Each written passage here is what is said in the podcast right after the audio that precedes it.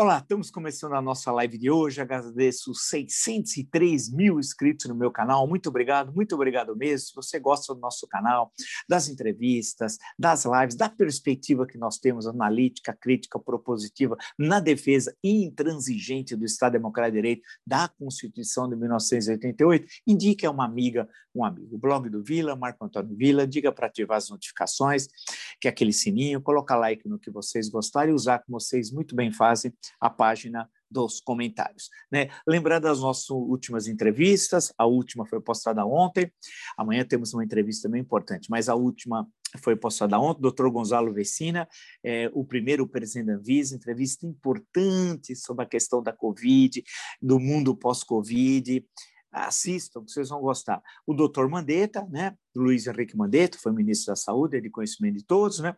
Jorge Cajuru, que deu, fez toda aquela confusão, tem toda essa história do telefonema, né? Ah, e a importância disso tudo nessa conjuntura que estamos vivendo, e do presidente do Senado, Rodrigo Pacheco. Portanto, temos um elenco das últimas quatro entrevistas extremamente importantes, né?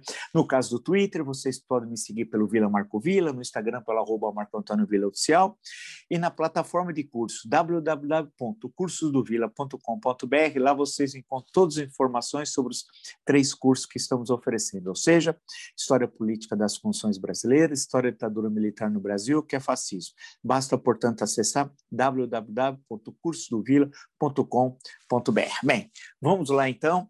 Ah, um dia é, com, claro, temos a sessão do Supremo, para variar, não vai terminar, né? não, não, termina a decisão hoje, é, pelo andar da carruagem, ao menos até esse momento que nós estamos vendo, né? mas isso nós vamos comentar a posteriori, passando aqui todas as notícias, e é uma situação é, extremamente preocupante, isso é uma, coisa séria, seríssima, né? que é a, a nove ofícios que o governo do Estado de São Paulo encaminhou ao ministro da Saúde, é, primeiro ao Pazuello, depois ao Queiroga, sobre o kit intubação, e, e, é, desde o início de março foram encaminhados nove ofícios falando a mesma coisa, também sobre a falta de medicamentos para tratar pacientes graves da Covid-19 e não tem resposta por parte do Ministério da Saúde. É uma situação, portanto, mais que preocupante, dramática que nós estamos vivendo. É o caos. É o caos o governo é uma enorme bagunça, né? não houve nenhum planejamento, nenhum planejamento, e nós estamos vendo agora o caos. Né? E já temos aí, ah, passamos, estamos atingindo 365 mil óbitos da Covid-19 e chegaremos ainda esse mês à trágica marca de 400 mil mortos, 400 mil. E pelo andar da carruagem, infelizmente, tragicamente, poderemos chegar logo ali a 500 mil mortos. Os especialistas estimam que no início de julho, meio milhão. É uma coisa terrível. O mundo inteiro assustado com o Brasil, o mundo inteiro está assustado com o Brasil, né? Ah, vários noticiários, imprensa estrangeira, todo mundo falando. É uma situação, portanto, extremamente preocupante para todos nós. Enquanto isso, o Bolsonaro não está nem aí. Não, não está nem aí. Por isso que ele vai ter de pagar por todos esses crimes, né? O nosso Nuremberg é aqui, né? Ele não vai para Spandau como os criminosos do Nuremberg. A prisão vai ser Bangu 8. Olha o que eles de manhã ele é ficou fazendo postagem, sabe sobre o quê?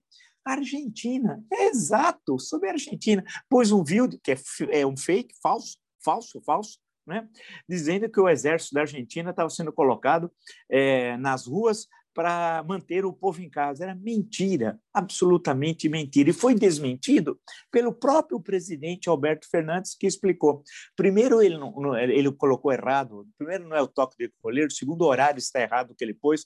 Terceiro, o exército não é para impedir que as pessoas. Isso é tarefa policial e não é do exército, como bem disse o presidente da Argentina que as Forças Armadas não tem nada a ver com a segurança interna, mas é no sentido de apoio às pessoas. Quer dizer, é um algo assim inacreditável Né? Nós chegando a 365 mil mortos, o mundo inteiro assustado com o Brasil, o Parlamento Europeu, outro dia, né, é, é, esses dias também, ah, lá na, na, na, no Parlamento francês, quer dizer, a preocupação enorme com tudo que está ocorrendo, e ele nem aí. E veio a São Paulo, veio a São Paulo na transferência ah, do novo comandante do Sudeste, tinha lá uns maluquinhos, claro, uns maluquinhos bolsonaristas, né, que ficam lá para provocar, colocando faixas, intervenção federal com Bolsonaro no poder, umas maluquices, gente, pobre coitado, daqui a alguns anos eles vão ter vergonha de tudo que eles fizeram, né?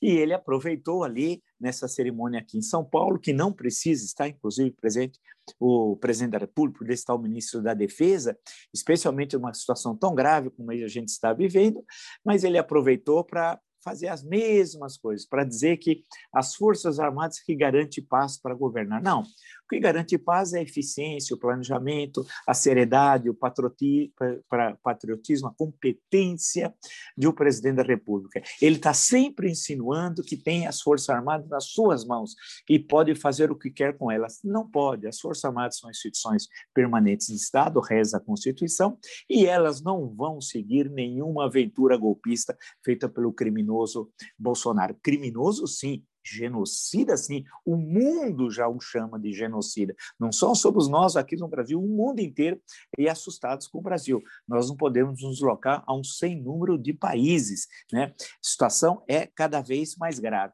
Mas para ele é melhor atacar a Argentina, como ele fez hoje pela manhã, ou vir a São Paulo para dizer que as Forças Armadas é que garante a paz para governar, ou para afirmar né, que o Exército respeita a Constituição. Mas isso nós sabemos. É como se ele dissesse: olha, eu vou fazer o Exército respeitar a Constituição. Isso é um verdadeiro absurdo, porque o Exército respeita a Constituição né, e não precisa que tenha como interlocutor um criminoso como o Bolsonaro. Né?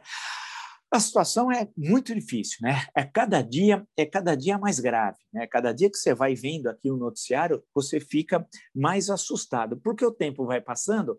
Veja a revista Science, também hoje, né?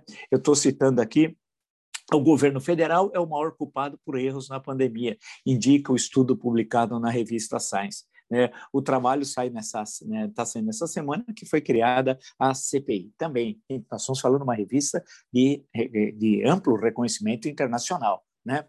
Cadê, inclusive, aqueles. Lembra um artigo que o, o astronauta do travesseiro, que é ministro da Ciência e Tecnologia, há três meses atrás, lembra, apareceu lá que ele tinha, é, com os gráficos tudo mal feitos, que ele tinha copiado da internet, que tinha um artigo que ia mostrar um remédio fantástico brasileiro aí para a Covid-19. Eu pergunto ao, ao astronauta do travesseiro, isso, cadê a publicação? Que revista científica foi publicada? Deixa de ser falastrão. Esse governo é um conjunto de gente, ou falastrões ou criminosos mesmo. Criminosos mesmo, ou falastrões ou criminosos. Uma caterva, uma gentalha, uma malta. Né? É incrível, é um negócio inacreditável. Então, eu falo ao ministro do travesseiro, e aí? Cadê o artigo? Eu estou vendo o artigo da Science aqui. Aí sim, governo federal é o maior culpado. E por quê? Porque a proliferação do vírus pelo país inteiro quem, quem foi o responsável? O Bolsonaro, quando ele foi contra o distanciamento social, a utilização de máscaras, gel, toda a questão que envolve a vacina, né? ele ficou insistindo, como continua insistindo, no tal de tratamento precoce que tem matado, vamos chamar assim, assassinado, porque ele é assassino, muitos brasileiros e que vão demandar, a Constituição permite, e vão demandar a União, e evidentemente o ordenamento legal, e vão ser indenizados ou gente que morreu, ou gente que vai ter problemas gravíssimos no fígado, porque o criminoso Bolsonaro receitou. E eu pergunto, se eu receitasse, eu estaria agora aqui falando tranquilamente, há um ano receitando? Não. Por que ele pode, Conselho Federal de Medicina? Eu pergunto ao senhor, que é do Conselho Federal de Medicina, nem sei o nome do presidente. Eu pergunto ao senhor, por que ele pode receitar? Por que o Conselho Federal de Medicina assiste isso passivamente? ponto de interrogação, como diria Roberto Avalon. Bem, aí você vai passando todo esse noticiário, e aí, vamos lembrar, eu falei ontem do documento da OAB. Hoje tem uma entrevista do presidente da OAB, da, do Conselho Federal da OAB, né, Felipe Santa Cruz. Ele diz assim: ó, sem, não, é, não tem povo na rua, não tem impeachment. Bem, Tudo bem, o que ele está dizendo tem a sua razão de ser. Todos os processos de impeachment, se teve povo na rua, mobilizado, né? E nós temos um diferencial agora aqui, uma um terrível, uma diferença em relação aos outros processos históricos, que é a pandemia, né, que impede, evidentemente, esse tipo de manifestação. Porém, pode ser criado outros meios. O documento ele diz que vai encaminhar agora aos conselhos estaduais e depois haverá, de, entre 30 a 60 dias, uma reunião do Conselho Federal para apreciar o documento, se só me engano, tem 24 partes, um excelente documento, é, encabeçado é, pelo ex-ministro do Supremo Tribunal Federal, Aires Brito, e fica claro lá, crime de responsabilidade, portanto, caso de impeachment, e crime de lesa humanidade. Né? Algo que eu venho falando aqui desde o ano passado. Aí seria o caso do Tribunal Penal Internacional, aquele lá de Haia tal. Agora, na minha leitura, não sou um operador de direito, eu não quero que ele seja julgado lá em Haia. O criminoso Bolsonaro e sua quadrilha traidora assassina, que já vai chegar, a, nós chegaremos a 400 mil mortos, entendo a falta de indignação. Parece que ninguém fica mais indignado, está todo mundo achando isso normal. Assistem o número de mortes no final do dia como se fosse uma notícia do BBB, de futebol ou de uma fofoca, como se fosse algo absolutamente. como se fosse o um indicador da Bolsa. A Bolsa subiu, ah, caiu, o dólar subiu, o dólar caiu, o número de mortes, ah, tudo bem, a média diária, ah, está acima de 3 mil, então tudo bem. E aí? Né? Então, a questão que se coloca, o documento da OAB está é, é feito por, por, essa comissão, indicada pelo presidente da OAB, está muito bom, bem sustentado, e ali pode ser aquilo lá, o documento base para um processo de impeachment unificado. Né? São mais de 100 quem tem ali, claro que alguns têm os maiores bobagens, como em outras épocas, selecionar 10 ali que sejam tenham uma boa, uma boa sustentação, junto com o documento da OAB e adentrar. Porque a questão não é o povo na rua que vai levar o documento do impeachment, sustentar o documento do impeachment da entrada na Câmara, não. É, a entrada do documento é que vai levar as mobilizações, é um processo inverso do que ocorreu historicamente. Por quê? Por causa da pandemia. Então, vão ser criadas formas diferentes, como, por exemplo, através das redes sociais, é, panelaço, apagar as luzes dos apartamentos, das casas, algumas mobilizações de rua, dentro do que seja possível, cumprindo as determinações sanitárias. Então, é um processo diferente. Não é o processo de 1992, lembra? Ah, quando foi o presidente da BI, e o presidente da OAB, Marcelo Lavener, da OAB, Barbosa Lima Sobrinho, da BI, e entregaram, então, o presidente da Câmara dos Deputados, Ibsen Pinheiro. Vai ser um processo absolutamente distinto agora. É entregar os deputados, a OAB, a sociedade civil, os senadores, a, a protocolar na, na, na Câmara dos Deputados, e, a partir dali, a mobilização é, se amplia. É um processo, portanto, diferente. Né? Você não vai ficar esperando a de eterno, porque no ritmo que nós estamos, assisto a entrevista de Gonzalo Vecino, primeiro presidente da Anvisa no meu canal, os acima de 18 anos, isso só vai terminar em fevereiro de 2022, a vacinação. Fevereiro de 2022. E se nada de errado ocorrer no meio do caminho. Né? Então, a questão, nós vamos esperar o quê? De março de 22 para começar a fazer alguma coisa? Após a vacinação dos, uh, dos maiores de 18 anos? É claro que não, esse processo tendia, o Brasil não aguenta. Veja o caso de São Paulo, faltando aqui equipamentos básicos foram solicitados ao Ministério da Saúde por nove, nove nove ofícios e não tiveram resposta. Eles não estão nem aí não estão nem aí. Ao contrário, o que o criminoso Bolsonaro faz, no caso de São Paulo, é designar um chefe da Polícia Federal sem nenhuma experiência, sem nenhuma experiência para ser chefe da Polícia Federal em São Paulo, claramente com objetivo político. Né? Esse cidadão que inclusive nem nem está vivendo a, a, Polícia Federal mesmo, era trabalhava com o General Heleno e isso é um péssimo sinal. Se você colocar no currículo que trabalhou com o general Heleno, meu Deus do céu, esse homem é um perigo, esse homem é uma vergonha para o Brasil. Basta ver o que ele aprontou no Haiti, esse homem é uma vergonha. Né? Então, o Bolsonaro só pensa numa coisa, não é na sucessão de 2022, é na cadeia.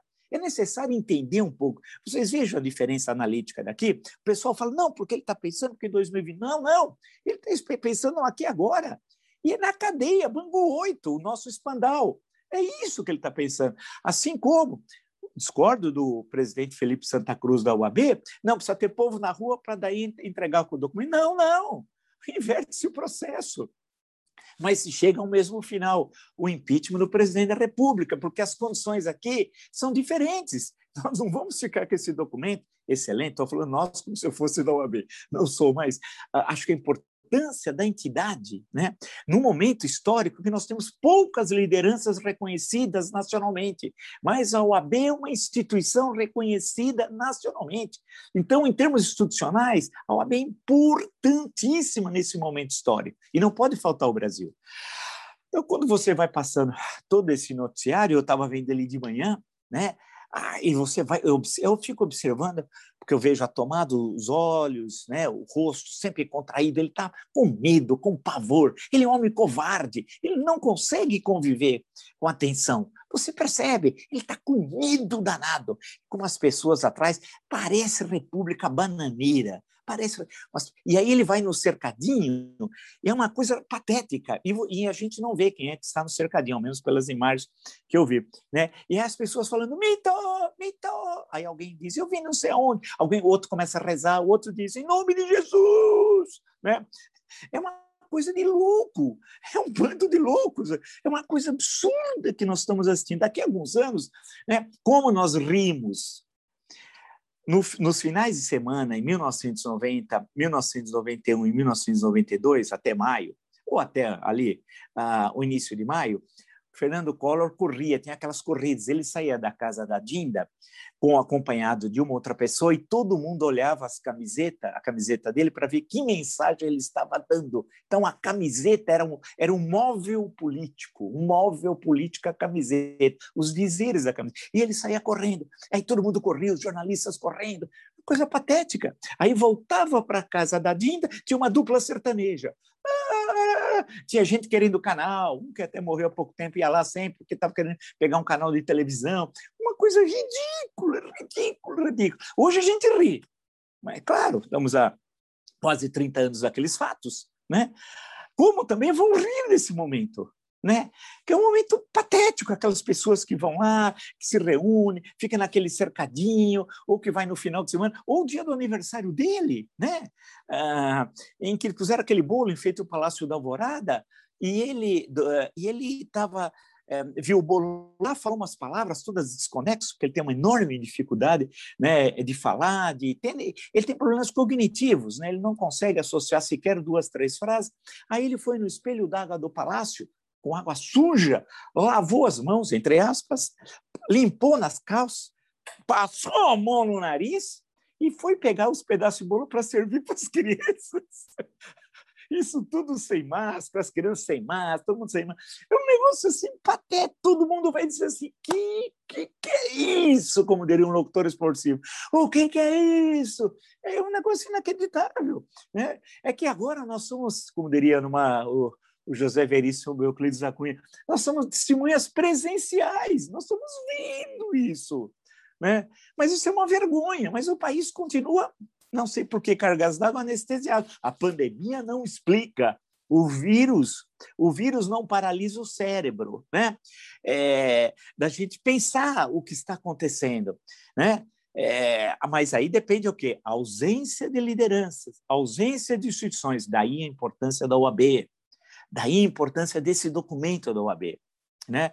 Ah, como diz o, a epígrafe do documento, a hora faz o destino. Pô, isso é importante. Né? É ali, é ali. Bem, aí eu vou passando, olho tudo, acompanho, vejo ele aqui em São Paulo, vejo essas notícias, da, o caso da Science, a repercussão internacional. E a questão da CPI, porque o governo está desesperado, perdeu o controle. São 11 titulares e 7 suplentes. Nos 11 titulares, o governo, tudo indica, não terá nem a presidência nem a relatoria, que são fundamentais. E isso é muito importante. É muito importante isso. O governo não ter controle da, da presidência e da relatoria, para ter independência a CPI. E sabe que com a CPI o que vai acontecer? É inevitável. Quem que vai ser convocado? o Pazuello. E não só. Tem, claro, vai o Mandetta, o Taixe pode ser, mas ah, primeiro o Mandetta para falar o período até abril, do ano passado, e aí o criminoso Pazuello é um criminoso. Esse homem, e agora, esse homem não pode passar impune. O que ele fez, por exemplo, em Manaus, nós não podemos aceitar que brasileiros e brasileiras morreram afogados, sem, sem oxigênio. É como se você morresse afogado no seco e deixar passar isso. Não é por vingança, não. É justiça. E para que isso nunca mais ocorra. Claro que vão chamar o Pazuello, vão chamar o Mandetta e o Ernesto Araújo, o Beato Salu. O Beato Salu, que deixou o Brasil isolado, e nós, quantas vezes vocês são testemunha, não falamos da questão do Estado párea? Do significado terrível que é o Estado párea para o Brasil. E ele dizendo há meses atrás que era bom o Brasil ser um Estado párea, nesse ano, inclusive, que era bom ser um Estado párea. Imagina! E na hora que o Brasil precisou dos equipamentos, insumos, cadê? E na hora que precisou das vacinas, cadê as vacinas? O Brasil não entrou no consórcio da OMS, eles começavam a atacar a Organização Mundial de Saúde. Esse Ernesto Araújo também é criminoso. Os ataques que ele fez à China, os ataques que ele fez à OMS, é um negócio assim absurdo, absurdo. Né? O que o Itamaraty virou? Basta vir o embaixador na França, vocês estão acompanhando, dizendo que os hospitais estão cheios por causa dos 24 anos do governo de esquerda. Esse homem é maluco, é maluco está, está tão cheio por quê? Porque tem um presidente genocida. E cadê os 24 anos do governo de esquerda? O Fernando Henrique é de esquerda? O Lula e a Dilma? Nunca os bancos ganharam tanto. O que configura o que eles chamam de comunismo? A socialização dos meios de produção, ou não? Ou a socialização dos meios de produção, a presença ou, ou, única, ou extremamente dominante do Estado, não é o que caracteriza o comunismo? É claro que sim, basta entender os conceitos, entender os Estados comunistas e ler os teóricos desses Estados, né? e acompanhar o pouco que existe ainda hoje, entender o que é comunismo. É, aqui nós tivemos aqui ele disse no sábado, o criminoso Bolsonaro aos venezuelanos, coitado, que é, nós, vocês estão vendo o comunismo aqui no Brasil, tal. Coitado dos. O pessoal veio para cá vivendo lá num lugar tenebroso, São Sebastião. Negócio horrível, situação difícil, lugar de gente pobre, que passa a situação. Em vez de ele ir lá, o Bolsonaro, visitar um posto de saúde, ver como é que está a vacinação, como é que estão os remédios, se tem equipamentos, como é que estão as pessoas, as condições sanitárias. Não. Nada. Ele, em momento algum, fez isso. Agora, o que me chama mais atenção é que as pessoas não ficam indignadas. As pessoas não estão indignadas. E tem gente que acha que é isso mesmo. E essa é uma questão importante. O Brasil pós-pandemia. O Brasil pós-pandemia. Nós vamos ter, e aí os pesquisadores da área de ciências humanas em especial, entender que Brasil é esse. Não era o Brasil pré-pandemia. Esse Brasil aqui é o real é o Brasil, o Brasil cruel. É o Brasil que você tem, vai, 30%, 25%, seja da população, que aceita o nazifascista no governo, que concorda com o nazifascista. Né? Aquele Brasil, Brasil brasileiro, meu lá Zoneiro, lá do Ari Barroso, esse é o Brasil real. E nós vamos ser... E onde estava esse Brasil nos últimos 30 anos? É uma boa pergunta. Escondido pensando tudo isso que falava, mas não falava porque não havia um clima que propiciasse falar esse discurso genocida, racista, reacionário, impatriótico, antissemita também, né? Mas agora deu, deu por quê? Porque a luz verde veio do Palácio do Planalto, de Bolsonaro. Mas nós vamos ter de estudar esse Brasil pós-pandemia e entender o que é que aconteceu conosco. Assim como nós vamos ter de entender com os meios de comunicação, as concessões de rádio e TV o mal que elas estão fazendo ao Brasil, espalhando sistematicamente fake news a serviço do Palácio no Planalto e recebendo uma fortuna. Né? Quer dizer, não é uma questão de opção política, sua política econômica, é questão social, não, é vidas. Eles estão matando. Hoje nós temos alguns concessionários da Rádio TV que são assassinos, estão matando com as fake news, com a divulgação de informações falsas, e que eles sabem que são falsas. Né?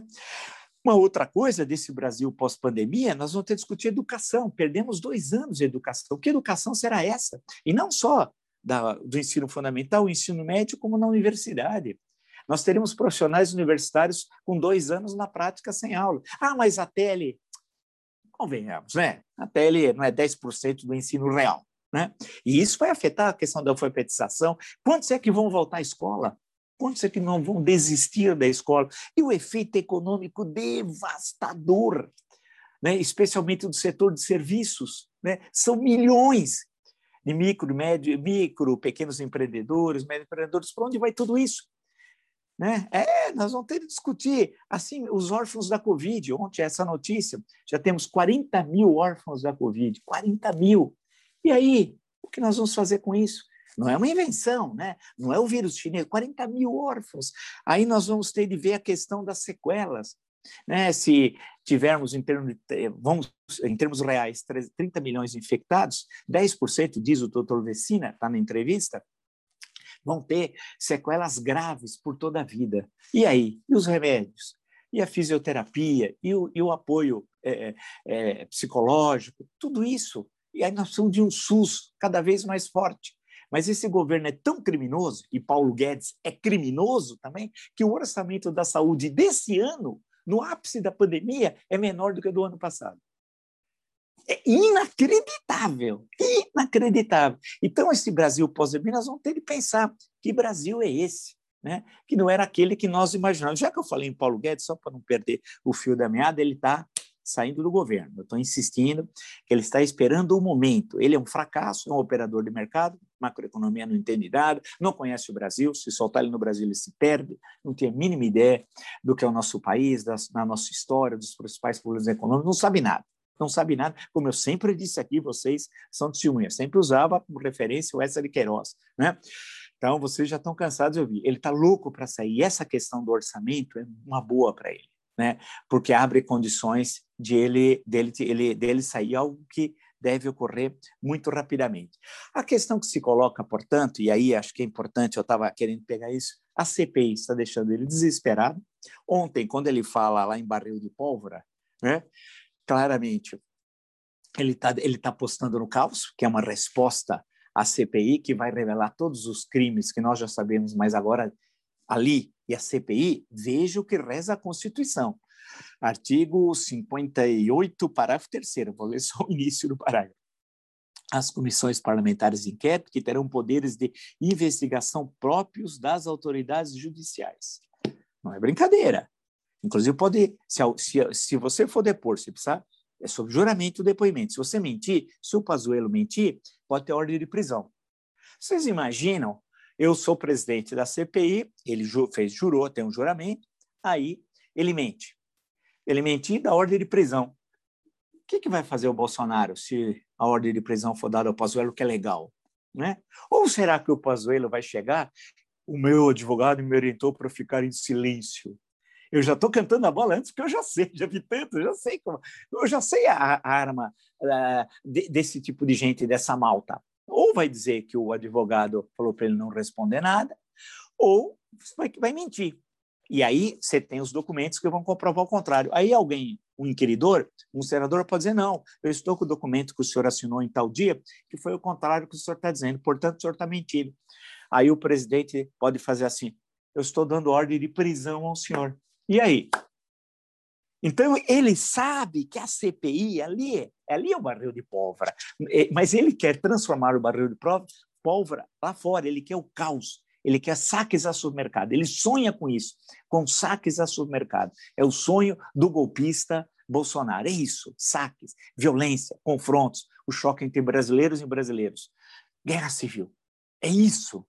Agora, nós temos que nos antecipar com o que determina a Constituição. Aí voltamos ao documento do OAB, quão importante ele é. O documento é importantíssimo. Então, a estratégia dele, por isso que eu estou chamando de Bolsonaro, a CPI, o barril de pólvora, o golpe e a guerra civil, que as coisas se conectam. Veja as notícias de hoje e as outras que eu acrescentei aqui. Como você tem uma relação entre isso. Ele está desesperado, não é um homem que consegue conviver é, com a pressão, portanto, é um, foi um péssimo militar, ele ficou sete anos no Exército, ele ficou 30 anos como parlamentar, portanto, ele não é militar, ele disse aí que é militar e mentiu hoje. Aqui em São Paulo, essa é, me lembrei agora. Ele disse: Eu que faço parte do Exército desde 1970, lá no Vale do Ribeira. Mentira! Ele tinha 15 anos. 15 anos. Ele nunca falou disso nos últimos, até três anos atrás. Ele não, de três anos para cá, ele inventou uma história, coisa de psicopata. Ele inventou uma história de que ele ajudou o exército que estava perseguindo Carlos Lamarca no Vale do Ribeira. E aí ele, ele tinha 15 anos. Como ele está no exército com 15 anos, criminoso?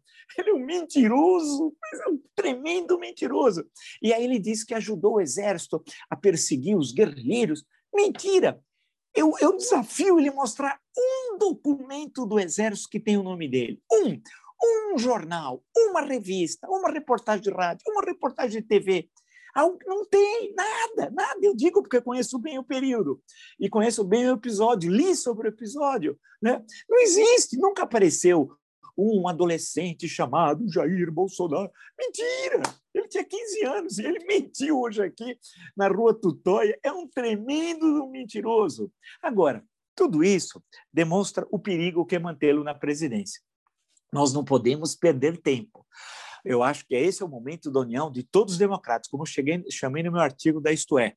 é democratas, ação. Isso é fundamental. Caso contrário, ele vai ensanguentar o Brasil. E o medo que ele tem da CPI é uma demonstração disso, porque ela vai, vai colocar a luz do sol do meio-dia documentado, documentado todos os crimes que ele cometeu.